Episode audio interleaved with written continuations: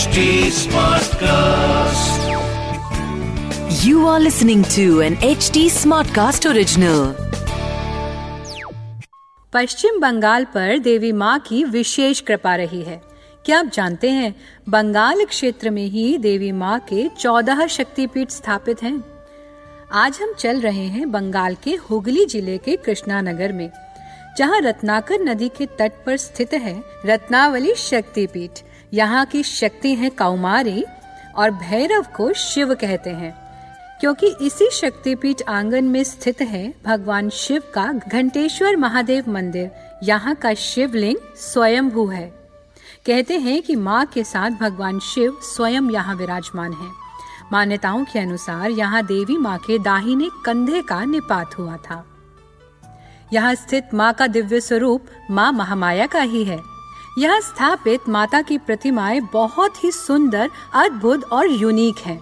इस प्रकार की प्रतिमाएँ आम तौर पर मंदिरों में देखने को नहीं मिलती। माँ के स्वरूप का वर्णन मैं आगे करूँगी। दुर्गा सप्तशती के प्रथम अध्याय में मेधा मुनि राजा सूरत को देवी महामाया का स्वरूप समझा रहे हैं। वो उनको देवी की महिमा बताते हुए कहते हैं ज्ञाना नाम अपि चेतांसी, देवी भगवती ही सा बलादकृश्च मोहाय महामाया प्रयच्छति। दुर्गे स्मृता हरसी भीतिम शेच जन्यतो, स्वस्थे स्मृता मतिमेव शुभाम ददासी। भगवती महामाया देवी, ज्ञानियों के भी चित्त को बलपूर्वक खींचकर मुँह में डाल देती हैं।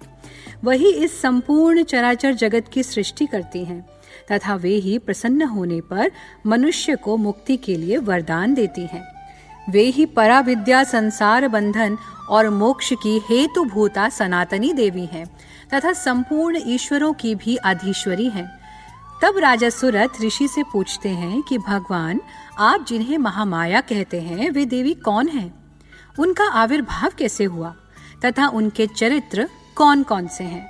महर्षि, देवी का जैसा प्रभाव, जैसा स्वरूप और जिस प्रकार उनका प्रादुर्भाव हुआ हो वो सब मैं आपके मुख से सुनना चाहता हूँ। तब ऋषि कहते हैं कि वास्तव में देवी नित्य स्वरूपा ही है।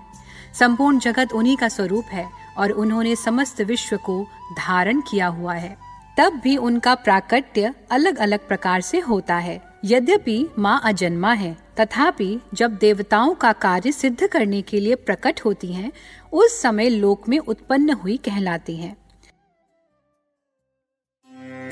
नमस्ते, मैं हूँ निष्ठा सारस्वत और मैं आप सभी का एच टी स्मार्ट कास्ट की ओरिजिनल पेशकश इक्यावन शक्तिपीठ पॉडकास्ट में स्वागत करती हूँ।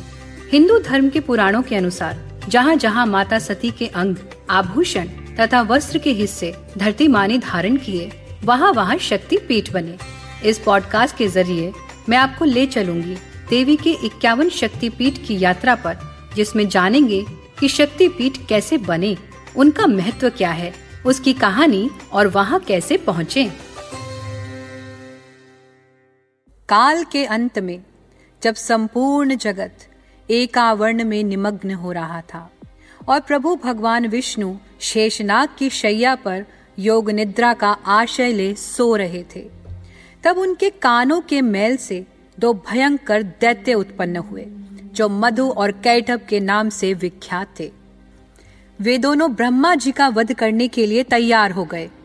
भगवान विष्णु के नाभि कमल में विराजमान प्रजापति ब्रह्मा जी ने उन दोनों दैत्यों को जब अपने पास आया और भगवान को सोया हुआ देखा, तब एकाग्रचित होकर उन्होंने भगवान विष्णु को जगाने के लिए उनके नेत्रों में निवास करने वाली योग निद्रा देवी की स्तुति की।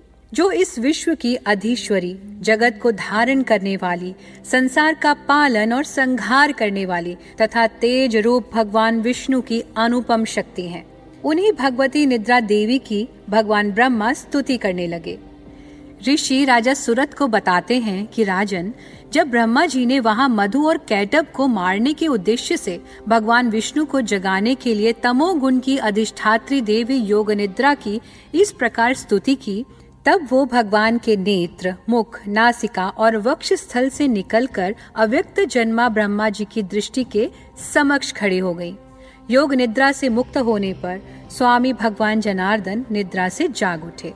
फिर उन्होंने उन दोनों को देखा। दोनों मधु और कैटब अत्यंत बलवान और पराक्रमी थे और क्रोध से लाल आँखें किए ब्रह्मा जी को खा जाने के लिए उद्योग कर रहे थे।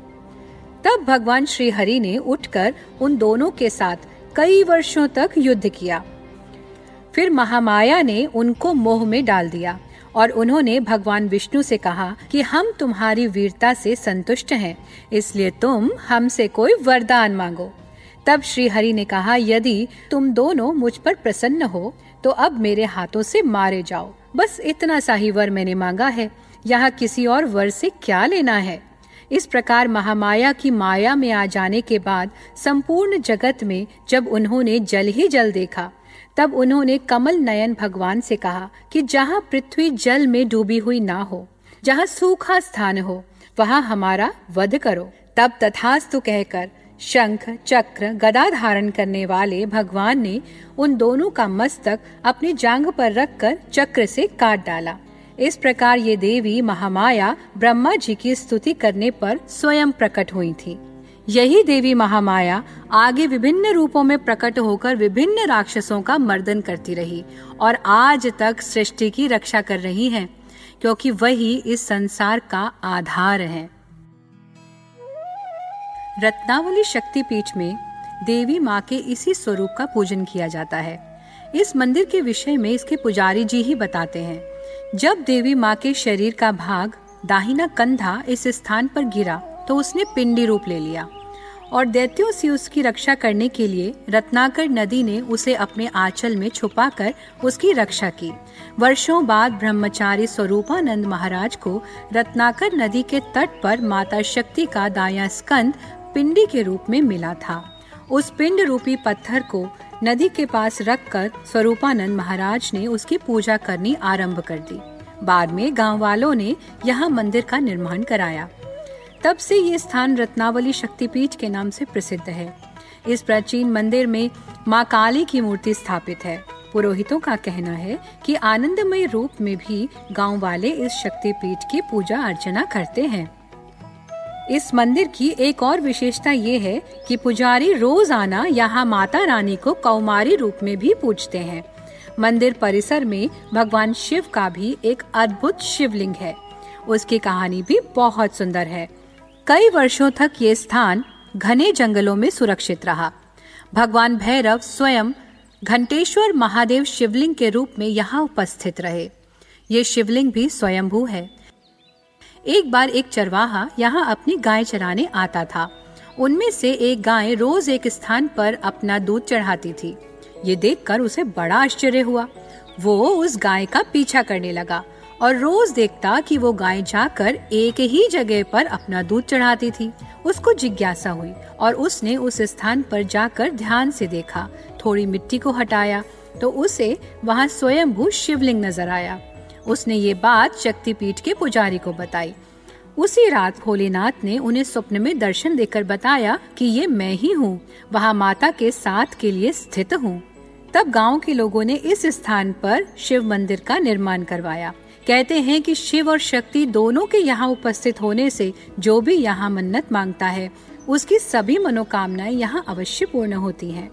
धीरे धीरे इस स्थान की महिमा दूर दूर तक फैलने लगी। कहते हैं कि यहाँ सभी मनोकामनाएँ पूर्ण होती हैं और यहाँ पर तांत्रिक साधनाएँ भी सिद्ध होती हैं। ये मंदिर पश्चिम बंगाल की राजधानी कोलकाता से करीब 80 किलोमीटर दूर, कोई ढाई घंटे की दूरी पर खानाकुल कृष्णानगर मार्ग पर रत्नावली स्थित रत्नाकर नदी के तट पर स्थित है रत्नावली शक्तिपीठ, जिसे आनंदमयी शक्तिपीठ के नाम से भी जाना जाता है। इस स्थान पर माता का दाया स्कंद गिरा था। भक्तजन आराम बाग से बस या टैक्सी से खानाकुल पहुँचते हैं। खानाकुल से ऑटो लेकर मंदिर तक पहुँचा जा सकता है। ये मंदिर ग्रामीण इलाके में स्थित है। बाहर ही प्रसाद की दुकानें हैं। ये मंदिर पश्चिम बंगाल की पारंपरिक दुर्गा बाड़ियों जैसा ही है। इस द्वार से आप मंदिर के प्रांगण में पहुँच जाएँगे। इस प्रांगण के अंदर मुख्य मंदिर के अलावा माता के अन्य रूपों के मंदिर भी हैं। मंदिर के पास ही रत्नाकर नदी बहती है और प्रांगण में ही एक पानी का कुंड भी है, जिसमें स्नान करना बहुत ही पुण्यदायक माना जाता है। भक्त यहाँ स्नान करके पहले माता के दर्शन करते हैं, फिर घंटेश्वर महादेव को जल चढ़ाते हैं। मंदिर परिसर में आने के बाद दाहिने हाथ पर पीले रंग की दीवारों से बना हुआ घंटेश्वर महादेव मंदिर है, जिस पर अनेकों मूर्तियाँ बनी हुई हैं। ये रंग बिरंगा मंदिर बहुत ही सुंदर है। महादेव के इस स्थान की स्थानीय लोगों में बहुत मान्यता है। बाएँ हाथ पर माता का मुख्य मंदिर है। आइए अब माता के गर्भगृह के दर्शन करते हैं। मंदिर के ऊपर माता के दो शेर बने हैं। गर्भगृह में देवी काली की अनोखी दिव्य मूर्ति स्थापित है। माँ का तेज अवर्णनीय है। माता एक हाथ के ऊपर शंख पर खड़ी हैं। उन्होंने नर मुंड की माला पहनी हुई है और उनके दोनों कानों से मधु कैटब राक्षस बाहर निकल रहे हैं। ये माता महामाया हैं जिन्होंने अपनी माया से भगवान विष्णु द्वारा मधु कैटब का वध करवाया। ऐसा लगता है माता साक्षात हमारे समक्ष खड़ी हैं और सब कठिनाइयों से हमारी रक्षा कर रही हैं। जिसकी माँ हो काली माई, उसको किसका डर हो भाई? निर्भयता और भक्ति भाव से विभोर होकर भक्त बाहर आ जाते हैं। इस भवन के साथ ही अन्नपूर्णा विशालाक्षी माँ का मंदिर है। ये नया मंदिर है और सफ़ेद पत्थरों से बना है। इसमें माँ महिष मर्दिनी की मूर्ति स्थापित है। बड़ी बड़ी आँखों वाली माँ ने चांदी का बड़ा सा मुकुट पहना है। उन्होंने साड़ी पहनी है। उनके एक पैर के नीचे महिषासुर है और दूसरे पैर के नीचे भोलेनाथ। ये भी अपनी तरह की अनोखी मूर्ति है। बंगाल के मूर्तिकारों के हाथ में भी माँ ने जादू भर दिया है। मंदिर प्रांगण में बड़े से नंदी बाबा भी पेड़ के नीचे बैठे हैं। प्रांगण में और भी मंदिर हैं। सरोवर में मछलियाँ भी हैं, जिन्हें लोग आटे की गोलियाँ खिलाते हैं। यहाँ आने का सबसे अच्छा समय नवरात्रि है। सप्तमी, अष्टमी एवं नवमी को मंदिर में विशेष भोग बनाकर माता रानी को चढ़ाया जाता है। ढाक, घंटी व शंख बजाकर नवरात्र में नौ दिन देवी को प्रसन्न करने के लिए विशेष आरती की जाती है। नवरात्र के समय गाँव वाले मंदिर को रंग बिरंगी लाइटों से दुल्हन की तरह सजाते हैं। नौ दिन मंदिर में कलश स्थापन करके माता रानी की आराधना की जाती है। चैत्र एवं शरदीय नवरात्र में इस मंदिर में माता रानी का भव्य पूजन आयोजित किया जाता है। नवरात्रि के नौ दिन माँ दुर्गा के नौ रूपों की पूजा होती है। अक्टूबर से मार्च तक यहाँ का मौसम अनुकूल बना रहता है। बाकी समय यहाँ गर्मी रहती है।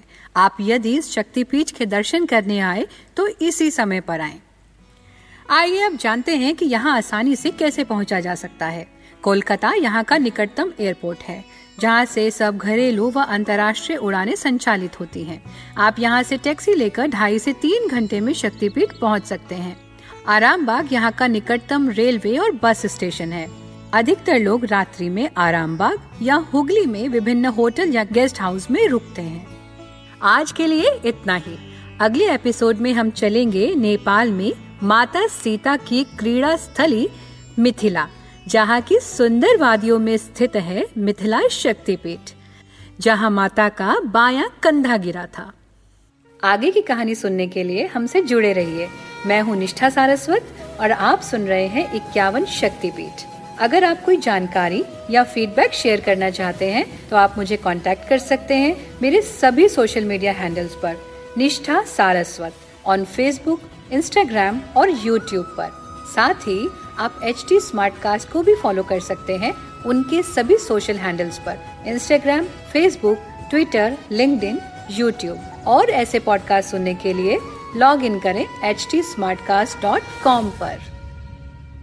इस पॉडकास्ट सीरीज़ को केवल मनोरंजन और जानकारी के लिए बनाया गया है। इसमें साझा किए गए इक्यावन शक्ति पीठों की जानकारी का आधार, आपसी कही सुनी और पौराणिक किताबें हैं। इससे हमारा उद्देश्य किसी भी मनुष्य, जाति या समाज की धार्मिक भावनाओं को ठेस पहुँचाना नहीं है। इसलिए इससे जुड़े किसी भी विवाद की हम उत्तरदायी नहीं है। इसकी narration research and writing Nishtha Saraswat ने की है। Direction and production Diksha Chaurasia. Editing and sound designing Amarinder Singh ने की है। This was an HT Smartcast original. HD Smartcast.